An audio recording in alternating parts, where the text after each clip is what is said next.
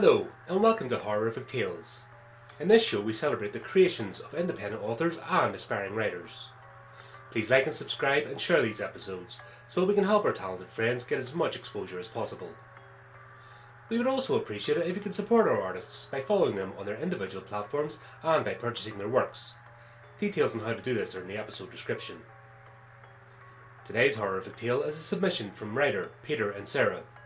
Join us now as we present Dead Man's Hand.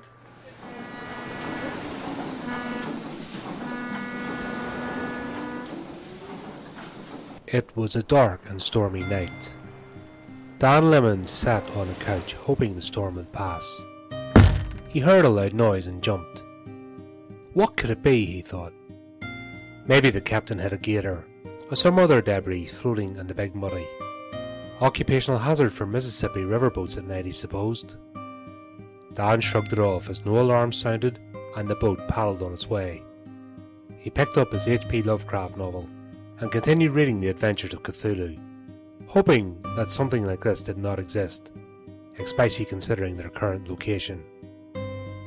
Why did I pick this book to read on a waterborne excursion anyway? he asked himself. Next time it is zombie genre for sure. They cannot swim, as far as he knew. He had just started relaxing again, as was his aim for this trip, a little R&R away from his occupation as a superintendent of a major metropolitan prison, when a knock came upon the cabin door. Come in, Dan called. A porter opened the door, stepped in, and said, Sorry to bother you, Mr. Lemond, but a gentleman is requesting you to play some poker with him. Me? Now? he asked quizzically. Yes, sir. Uh, shall I tell him you have retired for the night? Dan pondered his question for a moment, then decided. No, I'll play. I'll be there in fifteen minutes, tell him. Thank you, sir. For disturbing you so late, I have been authorized to comp you a drink. Excellent, Porter. Your finest martini, please. Yes, sir. See you in fifteen minutes, and good luck. Dan got dressed, walked to the poker room, and found his caller sitting at the table with the porter next to him. Their eyes met, and he stood up, extending his right hand. Dan shook it and almost got frostbite as the gentleman's hand was so cold. Mr. Lemond, a pleasure to meet you. I am Monsieur Death. His breath raspy, skin pale, all six feet of it. He was very creepy, dressed in a long black coat. The fashion was not familiar to the superintendent.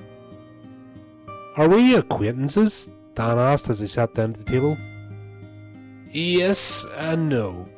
I have been through your prison on occasion. Ah, same church, different pew. The gentleman smiled a blood chilling smile. Yes, something like that. Dan sipped his martini as Diath dealt the first hand, the porter having slipped away, leaving the gentlemen to their game.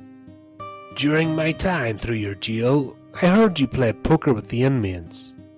Monsieur Diath rasped. Dan looked at his hand, a pair of aces and three discards. Yes, I did. Never for money, though. He discarded and was replenished. No, but you played for souls, though. Diath grinned a ghoulish grin. He must have been referring to the times inmates challenged me and placed their sentences into the pot, the superintendent thought. Dan raised an eyebrow. That's your opinion. They were not forced to play, and if they could not pay the stakes, they should not have bet. He laid down his hand. Full house, kings over queens. By the way, what are our stakes? Dan asked. He flipped over his cards, both black aces, both black eights, and a queen of spades, kicker. The proverbial dead man's hand. We are playing for souls too. Diath extended his right hand again in a waving gesture. But this time it was all bone. It was as if the flesh had fallen right off his hand. Likewise, his face was no longer a face, but simply a skull. Maggots were crawling out of the eye holes. Dan felt his blood turn to ice at his companion's touch. His heart stopped pumping, as simultaneously his brain exploded inside his skull. He fell face down onto the table, spilling the martini all over the cards. Monsieur Diath rose from the table, floating out of the door as if suspended on air.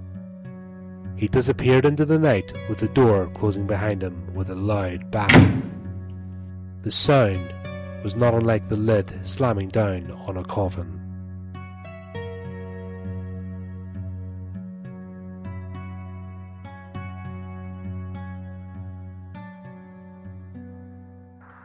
Well, we hope that you enjoyed our latest horrific tale. If you want to keep up to date with future episodes, then subscribe to our YouTube channel and like our Facebook page.